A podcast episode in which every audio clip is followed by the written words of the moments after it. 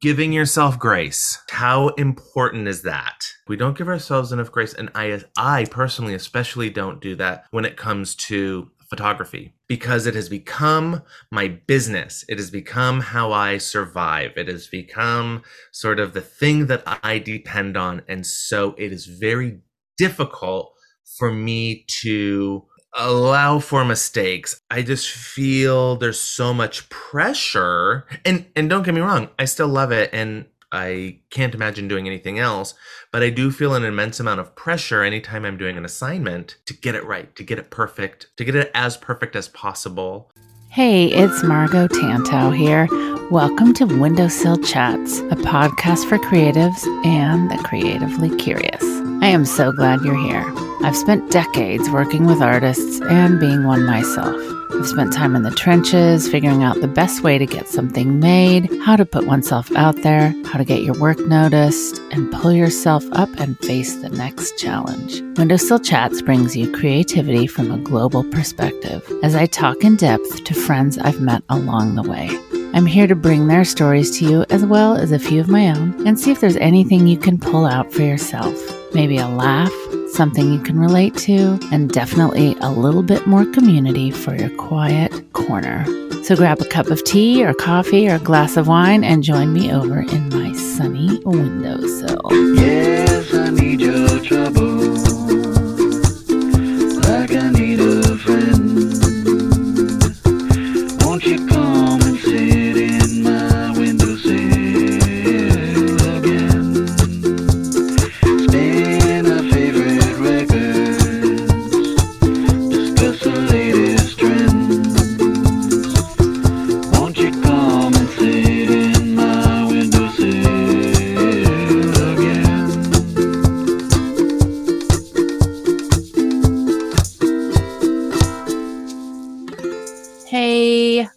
Listeners, thank you so much for tuning back into Windowsill Chats. And if it is your first listen, welcome. I am so glad that you're here with me today. I really had a great chat with my friend Christopher Dibble today. I look forward to hearing what you think.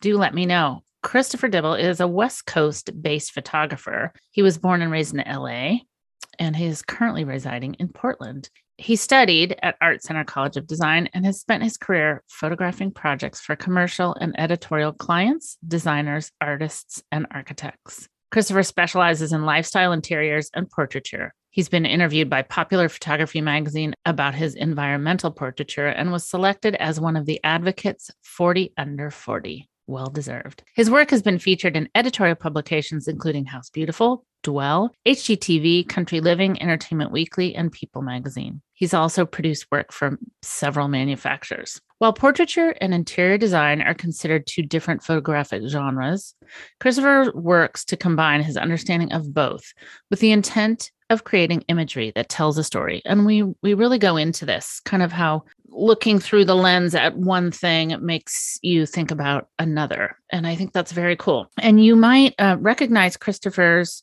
work if you follow Lisa Congdon and her Instagram at all. Christopher has shot Lisa's portraits for quite some time, and he is the pho- photographer of the new portraits she has been showing that focus and showcase her new collaboration with Brooks Running Shoes, an American running shoe company. So, anyway, I digress, but you might go, oh, yes, I've seen those. You can find Christopher's work on his website at christopherdibble.com. That's C H R I S T O P H E R D I B B L E dot com. And his Instagram is Dibble Photo. So go take a look and check it out for yourself. I also wanted to say that I always put all the information we talk about into the show notes. So you can find those at tantaustudio.com backslash podcast. Anyway, enough of all the details. Let's get down to it. Here is Christopher Dibble. So thank you so much for being here today, Mr. Christopher Dibble. Yeah,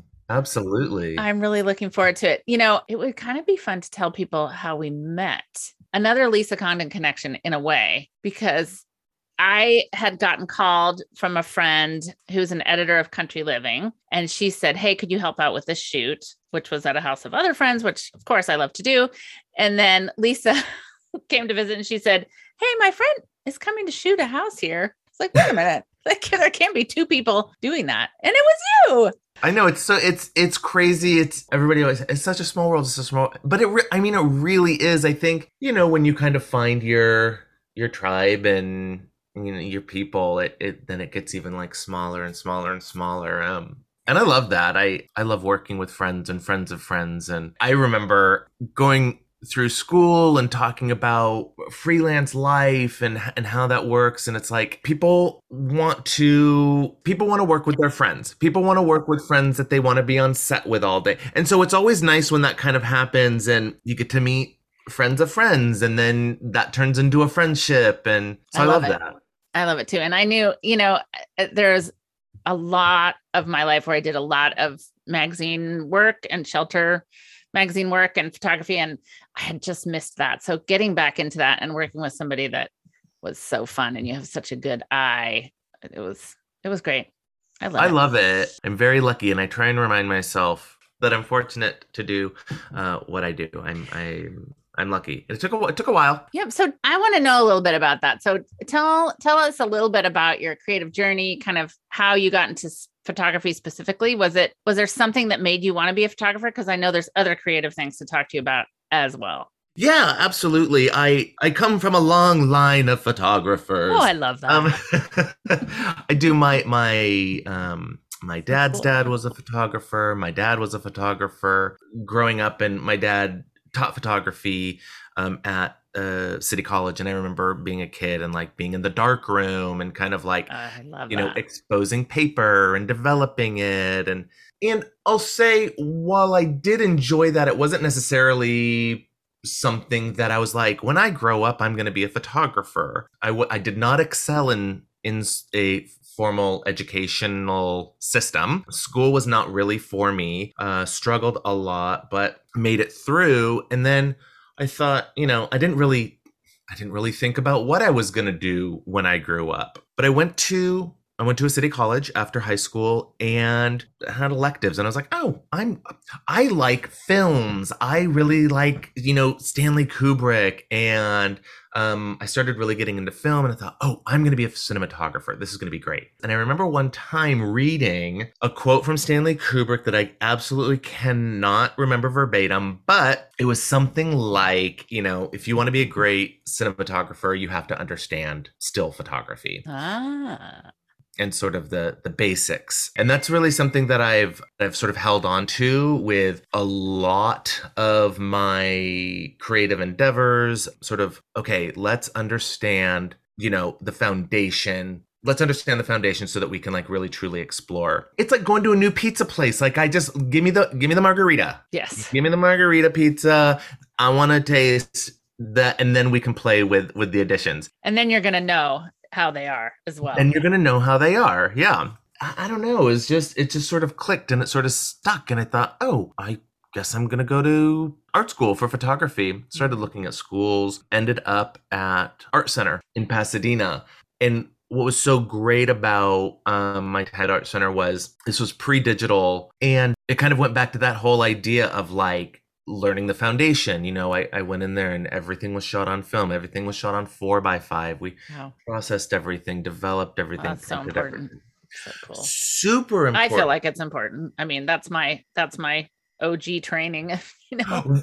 right, and you know, it's it's really interesting. Like I love I love talking to uh, people of from every generation and every experience to sort of like see what they think.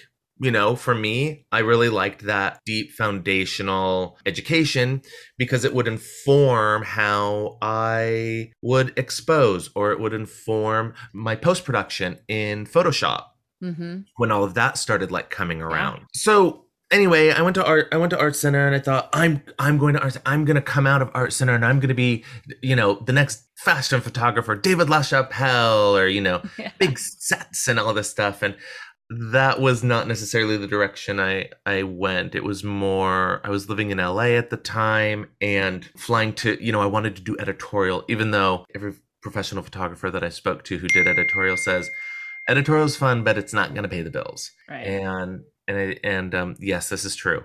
But I, I you know, I wanted that editorial experience. You get a lot of Yeah. freedom, you meet a lot of people and So I would fly to New York. You're making the decisions then. too. You're yeah, it's it's a lot on me, and you know I would go to New York four times a year. I'd I'd push my way into any magazine that would see me. I would I would go to New York. I'd be there for a week. I'd sit in a Starbucks for eight hours a day making phone calls to photo editors and saying, "Hi, my name's Christopher Dibble. I'm a photographer from LA, and I'm in town this week, and I'd love to come in and show you my work." I mean, it was literally that. Oh my gosh, I love that. Really old school pounding the pavement.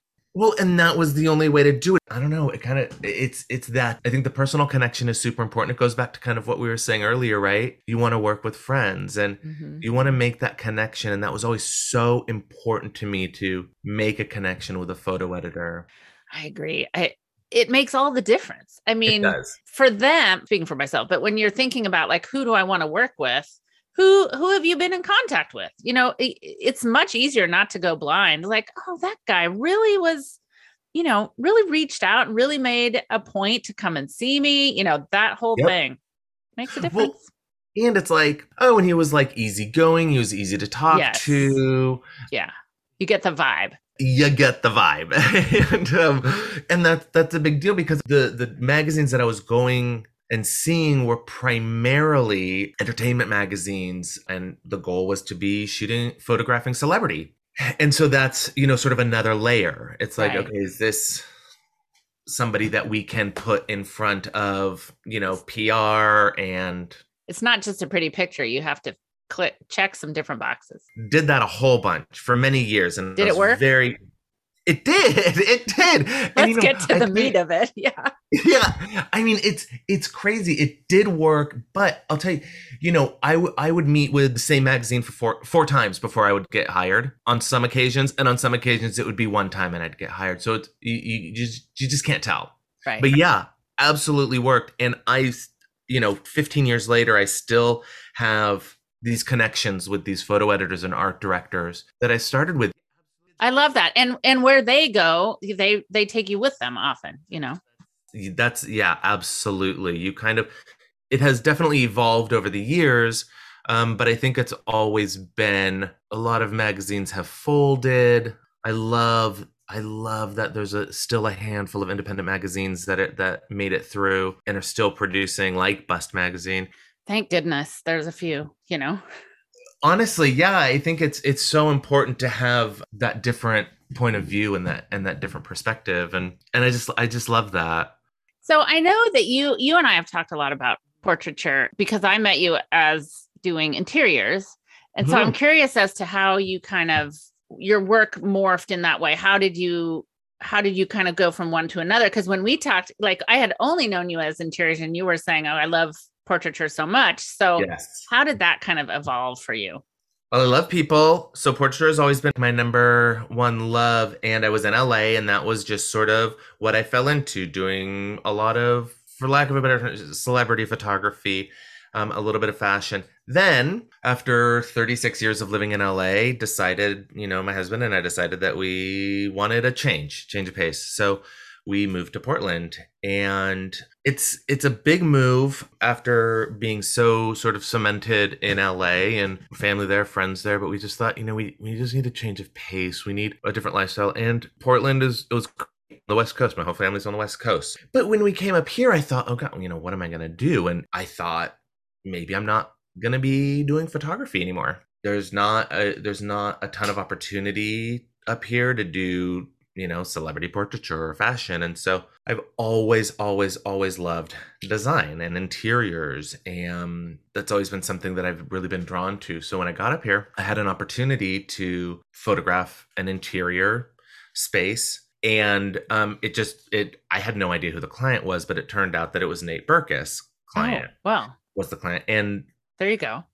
and it was yeah it was kind of like oh okay cool you know that's wow so i did this project and it obviously was beautiful and the home was beautiful and so it was very there's no bad angle. So i think i i think i really lucked out there. And from there you know i thought wow that you know i i do love this and and i had done a bit of this before but not seriously. And and i just started calling friends that I knew had interesting homes. Not fancy, not high design, but just people with style and you know who had really cool like i'm just like looking at your background and i'm like i love that and i'm inspired by that and i want to go and i want to photograph that look at the colors and things like that so that.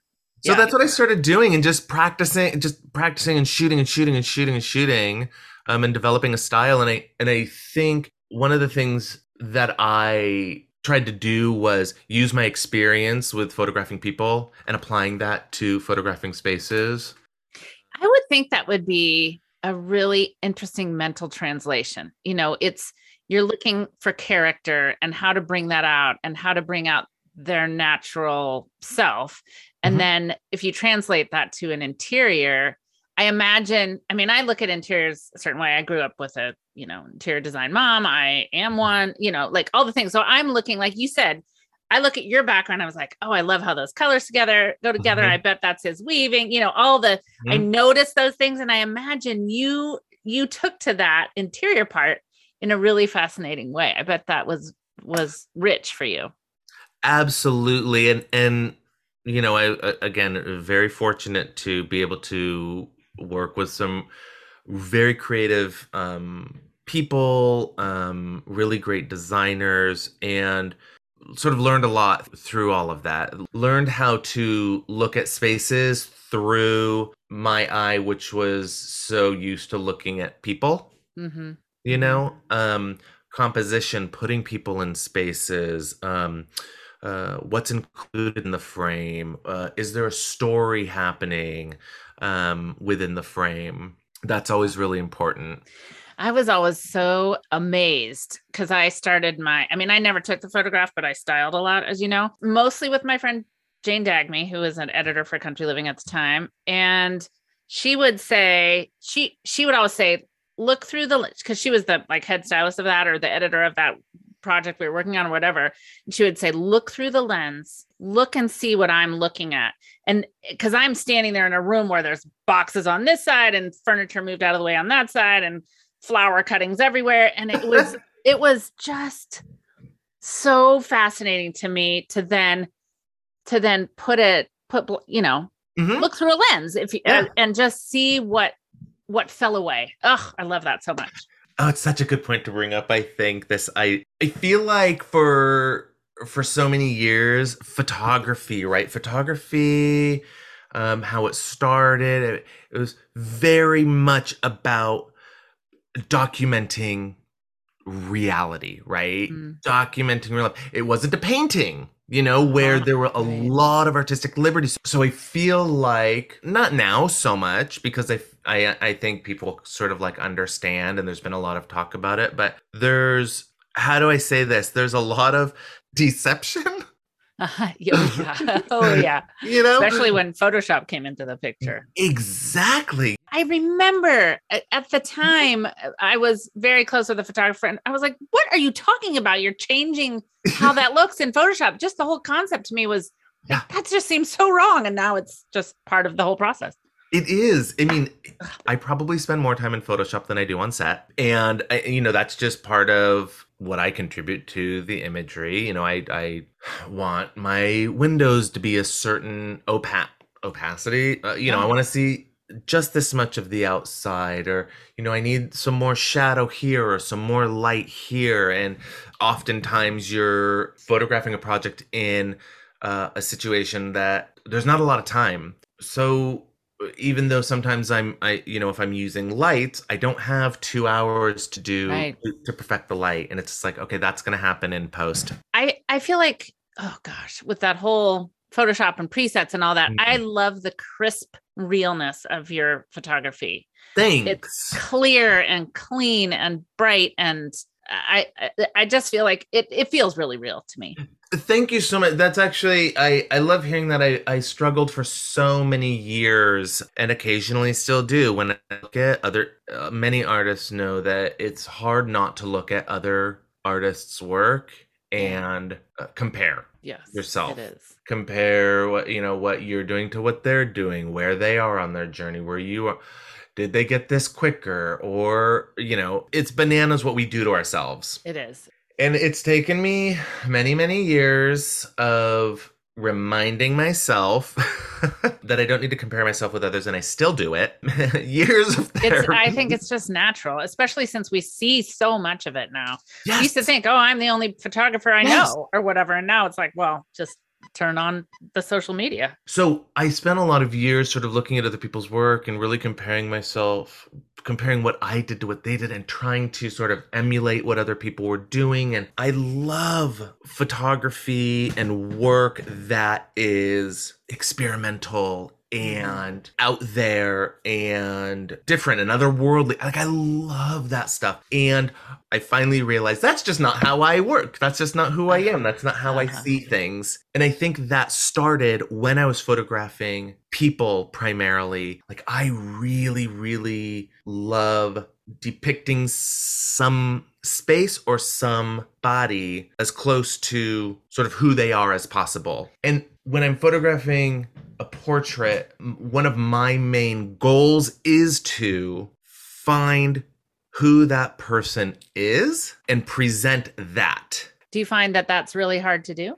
I don't find that it's hard, but it takes work. But it's work that I really, really enjoy doing. It's speaking with somebody, it's asking them about their history, it's connecting with them. And sometimes that's difficult when you have a camera in front of your face. But Mm.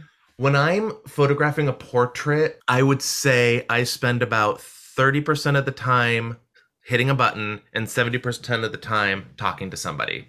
I love that. Yeah. I would think that would get a much different result. Absolutely. And and if I can do if I can do a photo shoot that's not digital, even better because it Yeah. it slows me down even more. So, once I finally got to a point where I didn't feel like I needed to keep up with all these other like uh, I'll just say like cool photographers, it freed me up a lot and and it allowed me to just sort of like do my work and and be okay with knowing that my work is just very I don't know uh, uh, traditional. I love traditional portraits. I love, love that. creating traditional portraits and spaces. So that's nice to hear that that everything looks so like crisp and, and real. Um, I love that. Yeah. I, you know, you've brought up a lot of things that I, I bet people are wondering about how you get there questions. I think a good one, of course, is comparison and looking and thinking, oh, should I be doing this or sh- should I be Mm. doing that? And it feels to me like you keep going back to what feels right for you, which is fantastic. Another thing is since people aren't really saying come up to my office and look at let me see your portfolio sure come on up in thinking back about if you were kind of joining the ranks now and Mm. you did you had to re you had to reconnect when you guys moved to portland but do you have advice for getting in front of people getting noticed Uh, consistency, Mhm. being kind, yeah, you said that before thing. that's a good one being uh, being consistent, and just really, I think, for lack of a better term, reading the room, being empathetic, I think is really, really important because you're dealing with so many different personalities, right? These days, getting well, especially now, sort of in sort of pandemic times, post pandemic times, going up to somebody's office and showing them your portfolio is not right reality. nope So it's finding um, other ways to connect genuinely. i love How that do you how do you do that if you don't know if you've never talked to this editor before or this art director before? How you know how do you connect? Emails. The last time I went to New York was I actually went in 2019 and I tried to do my I hadn't gone for like 5 or 6 years and I tried to do my whole thing where I'm making calls and it just wasn't wasn't even happening then oh this is a good sequel to the first story yeah right? It Yeah. just wasn't happening. I make calls, make calls, make calls. Nobody's gonna see. Nobody's seeing people in in person really, and Yeah. it, it's all send me your portfolio, send me an email. But i'm right downstairs Right? I know. I'm I'm I'm here. I'm in your lobby. Never see. Don't do that. no don't don't, Don't do ever admit to being hungry yeah Right. Yeah. Don't don't be don't come off stalkerish. Balance between consistency and and and too much. Um. Mm. you you really want to strike that balance but i would say the the call doesn't hurt if you can get somebody on a phone and say, "Hey, I'm uh even if you're not in town, you could say, "Hey, I'm I'm a photographer from blah blah blah blah blah. I really love um what you're doing and I'd love to show you my work." You know, great, send me a link. Okay, cool. At least you have that sort of Yeah, Connection. Touch base. Mhm. They've heard your voice. they've heard your voice and when your email comes in with the other like 300 emails they're going to get that day, Yeah. they'll be like, "Oh, yeah, I told him to or I told her or I told them to send me their work, so let me look at it." a hundred percent yes on that. hmm So I think that's a big thing. And also just know know who you're calling. Do your homework. I like to look at like people's LinkedIn. You know, if and if they say send me an email, I can I can send them an email and maybe reference maybe some connection that we have. Yeah, that's a great, great idea. I love those tips. Those are so, uh, they're right. They're what we talk about a lot, or different people mention. And I think it's just key to repeat Mhm, kindness, empathy, mhm, be genuine, be consistent, mhm. reach out. And it doesn't have to be a phone call. You can, you can slide into those DMs or just Oh. leave a comment. Oh, what, a- what a great, you know, Yes. room that is. I love it. And then, and leave five comments. All of a sudden they're like, who's Christopher Dibble? You know, I, I want to check him out. I love that you mentioned that because yes, we are we are living in the Instagram era and DMs, big thing, comments, big thing, consistency, but also it's that it's that be genuine thing. And look, if you're not like verbose like me and happy go lucky all the time, you don't have to be. Right. still right, be no. yourself, but still be genuine to yourself.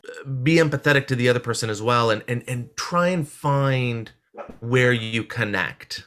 Try and find that connection because that's really what what people are going to be like. Ooh, we have this connection. Uh, Let's work together. Let's be on set for two days for eight hours. you know. I love that. Sorry, the dogs are barking like crazy in the background. Um, I love that though. Try and find that connection. It's it's really true because if you just even if the connection is I have those same glasses or whatever, Yes. you do such a great job displaying them. They're they just you just get noticed. You really do. Yes. Absolutely. Absolutely. So you have, I mean, there's so many things I could ask you about because you've worked on such great projects and I feel like you are a creator of great projects. So tell me a little bit. I know photography is not your only thing you like to do. um, True. And and how that's kind of woven itself, to pick a word, through your Yes. through your work. Good one. Um, it's really interesting. I remember um, to give a little bit of background. Um, my I come from a creative family. My mom would say that she's not creative at all. Both my parents were teachers. Um, my dad, photographer and a teacher.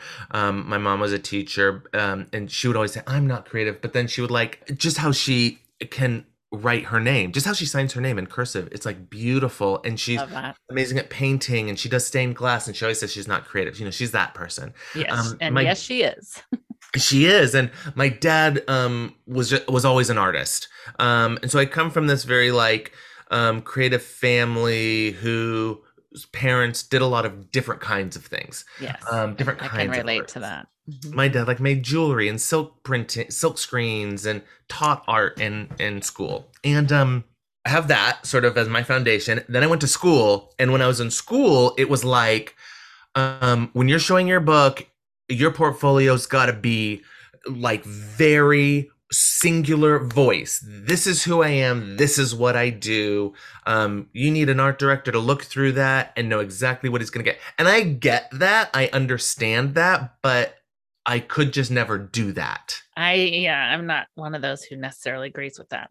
Right? Yes, exactly. So it's like it just doesn't make sense to me. And I'm not, you know, I'm not showing a book with like a picture of like mouthwash and then a portrait and then a Right. you know, I'm not doing that. But it's still varied, but it all kind of has my voice going through everything. And I've spent years trying to um switch that about me.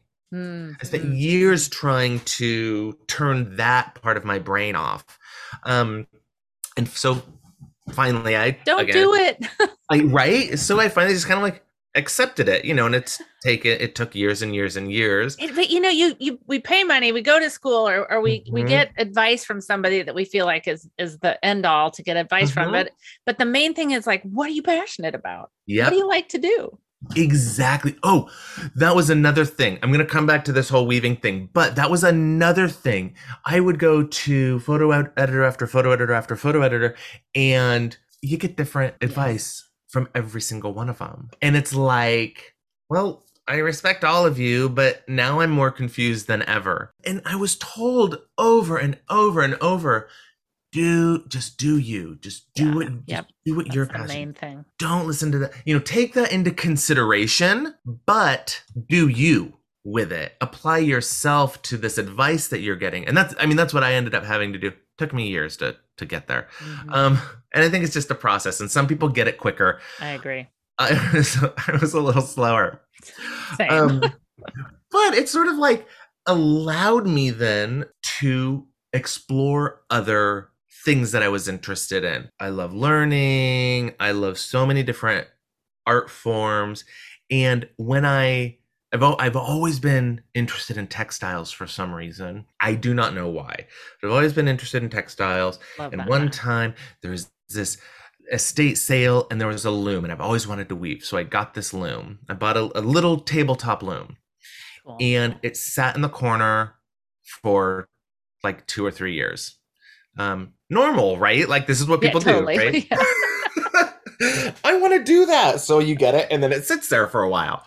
Um, finally, I took like a, a night class on weaving, and I was like, I love this. This is so, so, so wonderful. When I moved to Portland, because I didn't really know what I was doing and I wasn't working a lot because I was in a new city and trying to get my bearings, I started weaving. And it's really funny because I have Love that. I have a lot of friends who are artists and makers and crafters. And when I started weaving, it was kind of right at that time. It, it hasn't been very long, but it was at that time when woven wall hangings were just really like starting, like really picking up and ta- Mhm. taking off and very textural and um, fabulous. Like, and I love them.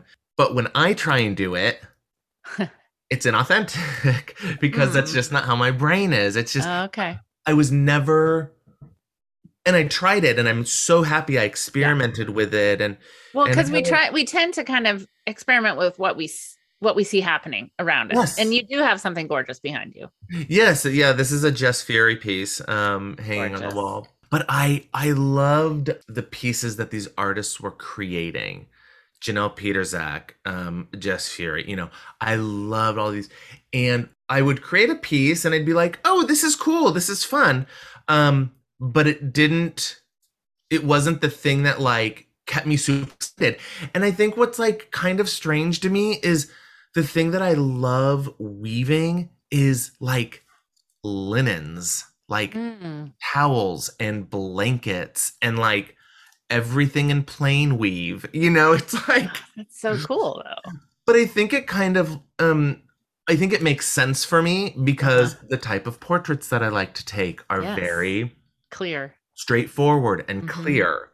Um so I just I think that just makes sense. Um, I love that. Well, if I mean, there has to be when you think about what all had to be woven before there were even machines. Like there were some people who thankfully loved weaving the homespun fabrics, and there were some people that loved weaving a beautiful, intricate throw or whatever that is. That's Mhm. really interesting. I hadn't really thought about that. You know how the trends maybe lend us to try and doing something that we might not otherwise or etc i love that you kind of found your your niche there yeah, I and well and for me it's very meditative. Like when I practice meditation I really enjoy it. Um it's hard to Mhm. do regularly for me, but it's weaving is is a meditative practice. I used to knit and I found that I was just the type of person that knit very tightly. I, I think is just because I'm an anxious person and kind of go, go, go, go, go. But with weaving, I find myself kind of like falling into that sort of I don't know. I, I'm sure other people experience it, but you're doing something that you really enjoy doing, but there's still some sort of like tension or this like, I just want to get it perfect. And I just, uh, you know, I'm able to let that go a lot easier when I'm weaving. oh wow that's I'm allowed It- to let things be a little bit more wabi sabi. oh i love that isn't it interesting to find that thing where you can kind of zone out and be you and it and you're you're giving yourself grace in that in some certain area of not being so specific or whatever it is Giving yourself grace. Oh my gosh, how important is that? We don't give ourselves enough grace, and I, I personally, especially, don't do that when it comes to photography because it has become my business. It has become how I survive. It has become sort of the thing that I depend on, and so it is very difficult for me to allow for mistakes. I just feel there's so much pressure. And and don't get me wrong, I still love it and I can't imagine doing anything else, but I do feel an immense amount of pressure anytime I'm doing an assignment to get it right, to get it perfect, to get it as perfect as possible. I'm a people pleaser. I want everybody to be happy, but it puts a tremendous amount of sort of pressure For sure. on me. What a cool thing to have to have found something like you're weaving where Mm. you can kind of dig into that and just be, just Yeah. be you. I I wish more people I don't know. I was going to say realize. I think a lot of us realize it, but gave ourselves permission to like Mhm. okay, when I'm an artist as a career, a photographer, or whatever whatever whatever you're doing, we Mhm. we might start a little wabi sabi, right? But then the more we get into it, we know Mhm. what those perfection boundaries are. We know what that client is looking for. But to Mhm. be able to step aside yourself and kind of create something else, like it's just picking up a paintbrush or weaving, or maybe it is taking pictures for somebody else that's an illustrator, you know, but Mhm. do that thing that gives you the grace right? That relaxes the rest of it that Yes. lets you still create but but it, and then it feeds the other part that has to be so we get more precise at the, the longer we do it. It does, and that that you know that makes me think when I when I was just kind of like calling up my friends who maybe had like cool style, and I was like, "Let me shoot your house, and let me photograph your house," and it was just sort of there was an ease to it because there wasn't this pressure to make it perfect because I wasn't getting paid for it, you know. right right And I'll say that just because I'm getting paid for a job doesn't mean that I'm freaking out all the time, but sure. there is that pressure. It makes me it makes me think of the book big magic. There were so many like little bits of wisdom in there like dress for your muse you know which i always really liked. And also this idea of like this is paraphrasing i worked as a bartender f- for like my first six books you know because i didn't want to put the pressure on my writing. You know i wanted my writing to be that thing. And that's sort of what weaving is for me. And i think you i think it can apply to to anything. If you have if your career is illustration or if your career is you know anything sort of specific in the arts having something else that you're not trying to make a business out of is super important. Yeah. that took me a long time also. Right. That like- is such a good tip right there. I'm gonna make these weavings and i gotta sell them because i gotta buy the yarn and it takes time. No dude. Yeah. No. But you did turn your love of weaving into a pretty fantastic project can we just touch on that a, a minute Yes, yeah. So I um have always been drawn to Dene or, or Navajo weavings. And in the beginning, it was doing that sort of same thing where it's just like, oh, I, I wonder if I can weave something like this. And sort of quickly realizing, okay, that's also not the path, right? Like that's that's not what's happening. But sort of through that, I'm very fortunate to meet some incredible weavers and also through one of my very good friends, Amy Young, who runs For Kinship. i'm so glad you know her because she's on my very short list of Oh, she's- fantastic people She's she's just wonderful. You know, through her journey and being her friend, I've been very, very fortunate to meet some incredible, incredible humans who are uh, raising sheep, raising churro sheep, and um, uh, spinning yarn and making weavings. So in Portland, we have Portland Textile Month, which is a month long of events, art shows, talks, and it's organized by Textile Hive. And I uh, was fortunate enough to link up with Textile Hive sort of just before their first event. And now they're on their fourth year. In 2020, Portland Textile Month was still happening. It was all going to be virtual. And you know we were talking i was talking with the organizers and thinking about you know what's something that what's something that i could work on to present at textile month but since it was right at the beginning of pandemic times, everything was going to be virtual, and I, I I was really really kind of racking my brain about things that we could do virtually, and it was also at a time when I was educating myself and meeting uh, virtually, you know, Instagram, small world, meeting a lot of these really really incredible Dene weavers and artists, and That's such a passion of mine too, Dene Oh. weaving. And I just, I- I love, and I imagine you'll touch on this, but the way you did it being so authentic and not like, Mhm. hey, white guy coming in, you know, it's, it's, It was- I love how you keep, keep talking. Thanks, thank yeah, it was, you know, um so this is all sort of just really really trying to educate myself and and think sort of beyond myself and I talked to you know, I'd always had this like because I because I love the weaving so much, it's like, oh, I want to go and I want to do like a photo story and I'd love to do like a documentary and you know all of this stuff and and educating myself and speaking with Amy from For Kinship, we came together to produce this docu panel discussion with several Dene Weavers. And it was important. It was obviously something that I was passionate about and wanted to be involved in. But for me, it was important to really, really, really take a back seat and do anything I could. And so I, so I really tried to just sort of help facilitate the creation of this as much as possible. And Amy, such you know, she knows everybody. We got we got a group together. Uh, Amy was working with this incredible um, Dene filmmaker, and we created this really beautiful sort of documentary filmed on location doing sort of like little in-depth pieces on each of the artists sort of discussing everything from the beginnings of um Dene weaving to appropriation to raising churro sheep and spinning yarn. It was incredible. It's called Weaving the Future. I'll put a link to it in the show notes. And I think it's so interesting you did it then in 2020. I know I'm a follower of Amy on Instagram, and she was so massively involved in fundraising and getting help. She's just such a fierce advocate for the reservation and Mhm. all the the health aspects and the Yeah. the help they weren't getting. And she was Mhm. so she's been such a great advocate for that. And I love that you two connected on this and just more places for us to learn and Yeah. and, and respect and and understand what's what's it all about what's I- into this I feel so, so incredibly fortunate that I was able to be a part of this.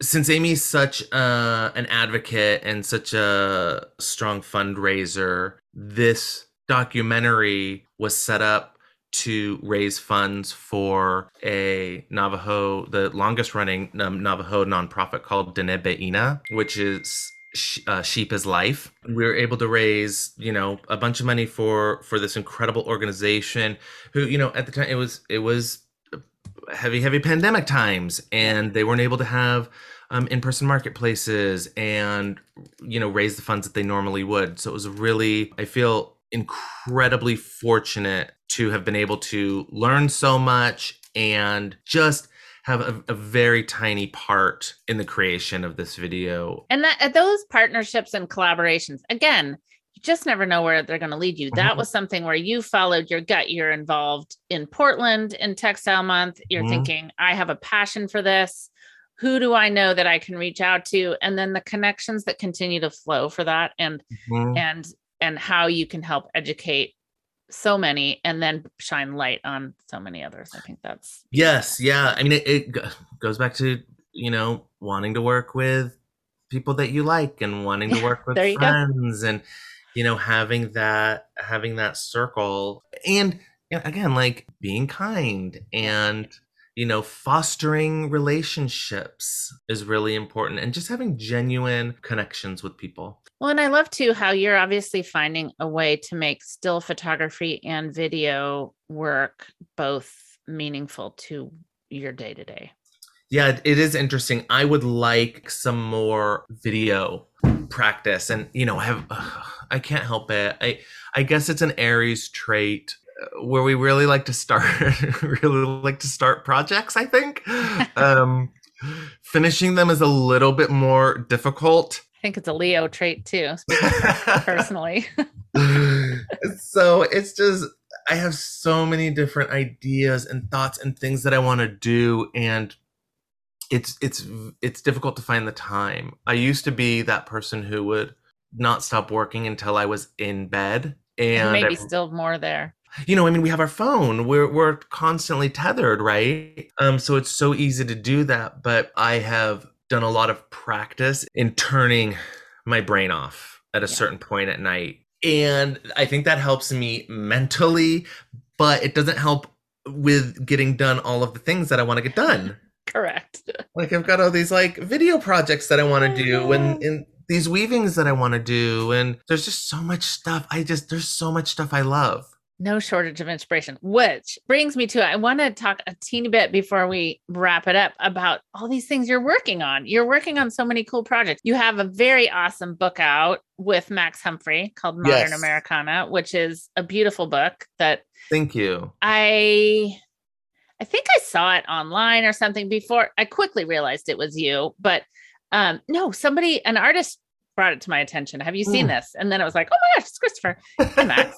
and so that must have been pretty exciting and I know you're working on another book, but you also um have a lot of projects beyond beyond your own k- kind of photography biz um, Mhm. that, you know, tell me a little bit about what you're excited about right now. Well, yes, my fir- the first book that I ever did was with Max Humphrey, a designer that I worked extensively with. Um, when uh, when I first moved up to we we moved we both moved up here from LA right around the same time, and we got connected through Gray Magazine, which is a which is a design magazine based in in Seattle, and we just sort of hit it off and i just worked on a ton of projects and uh, it sort of culminated in this book modern americana with all max's designs and super fun total like dream to do a book. Then because i have so many things in my head buzzing around all the time. There was another another book in there. And so so so thankful in in chatting with you being able to hook up with the publisher the same publisher to pitch another book. And i you know with your help hooked up with them. And now I'm, we're working on another book. I'm working with a designer in the bay area destination eichler.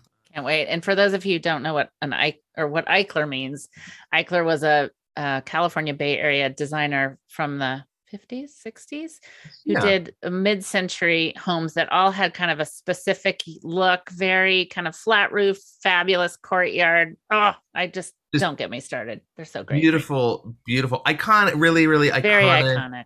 mid-century architecture. So the Destination Eichler's focus is mid-century design. So we're working together, photographing a lot of her projects and creating this book. Which is going to come out, which I'm really, really excited about. It's been a total, but there's so much education that happens when you're publishing a book, and uh, lots of learning, and it's and it's really, really great. So we're doing both of those books beyond that, you know, Margot, we've talked so much about all of the other things in my brain, all of the other projects. There's portraiture projects, there's textile projects, a lot of photography. I work with a group here in Portland called Assemblage PDX, where we're putting on, you know, that when the um, pandemic happened and all of the in person marketplaces closed down, we had so many makers and crafters and artists who are so dependent on these in person marketplaces that just didn't exist anymore. So, some friends and I, um, a group called uh, Makers Union PDX, and we built a, an online marketplace and um, just a place where where makers who maybe don't have wholesale accounts, who don't have a stockist, who are used to selling their work direct. We created a marketplace for all of these incredible makers to be able to sell their work. Once things started, you know, happening again and, and these marketplaces started coming around again, we shifted and renamed ourselves Assemblage. And now it's about producing marketplaces and street fairs and things like that. I love how much community, which is one of your one of the things you said was important to have, Yeah. Weaves its oh God, there I go again. Yeah, I know. But is is consistent with your with just who you are. I love how how you give out to you know to bring yourself inspiration and joy and it it just it it just makes such sense because when you if you're just alone kind of figuring out the photography all day that Mhm. wouldn't be nearly as i don't know it, it probably wouldn't resonate with you nearly as much as being able to have your hands involved in lots of wonderful projects that help bring other people along as well I have been helped so much in my journey. I have received so much help and so much assistance from people on my journey, and I still do. And I'm so, so, so appreciative of that. And you know, it's just uh, something that I love is is doing anything I can to help somebody else. I started doing photography and I kind of felt a little bit like a lot of people were very guarded. A lot of Mhm, people held mhm. a lot of things really close to their chest, and I've always been an open book. And when you find those people who are an open book and who are willing to help you, it, it it's ju- it's meant so much to me. again that that creates more community it creates more people you know more people you can reach out to or work with or recommend or all that it's Absolutely. And and you know, while that's not necessarily like, you know, it's not like, oh, I gotta like I've gotta um have this community so that I can get, you know, the my connections. It it's more like I have this incredible community of friends who just happen to love to work together and love to like I love connecting people. That's like one of my favorite things. It's so rewarding it's so much fun i mean why wouldn't you connect somebody who you feel like needs to know each other or work together it's so cool Absolutely, absolutely. You guys would be such great friends, and that's a, you, meet. I'm, I've met so many friends that way. Oh, you're, oh, you're moving to Portland. Oh, you need to know this person and this person and this person. I love that. I love that. i love how you've certainly made portland your your place that's Yeah, yeah. obvious well i i love all the things you're doing you're an inspiration to many and certainly me and i love i love that i'm so glad we're connected Me too. Me too. I do want to know, you know, I can't I can't wrap up without knowing who's inspiring you, which of course you've shared many and I'm I'm keeping a good list. But when you think about like, oh gosh, who's inspiring you right now? Oh What my gosh, who's- to mind? That is so hard. there, there are so many. I do spend way too much time on Instagram, I have to admit. And so there are countless people whose names I actually don't know on Instagram Yes. that I follow. Um, but who do I love looking at? Like I love looking at All Roads Studio, which Mm. is helmed by um, Janelle Pietrzak and um, and Robert Doherty, and love what they're doing. A lot of really great sculptural pieces, textile pieces. So so good. I love what Amy is creating at For Kinship. It's always super exciting to see. Who are some other people that I'm that I'm inspired by? See, this is where I should have been prepared. Well, you sent me a couple. Do you want me to Okay. remind you who you said? Yes, please do. You said Gus Van Sant and. Uh, Dawoud Bey.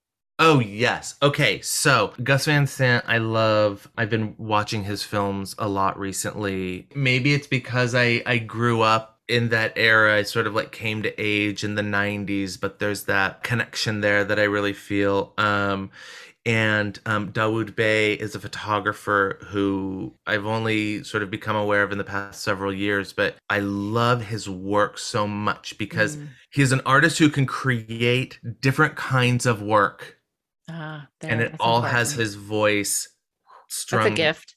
Strung through an absolute gift. And and he's a teacher and he's a filmmaker and he's a photographer. And um, i was so so fortunate to last time i was in new york i was like oh my gosh like he's having a show and he's there and and so i got to meet him and, and he's such an inspiration he did a book with aperture that i really love called dawoud bey on photographing people and communities Mm. and I discovered that book in 2020 when a lot of my perspectives were changing and I was educating myself and learning about people and about entering, inserting myself in different communities and, and how that may or may not be necessarily the appropriate thing for me to be doing. So that book was really, really great. Sounds timely.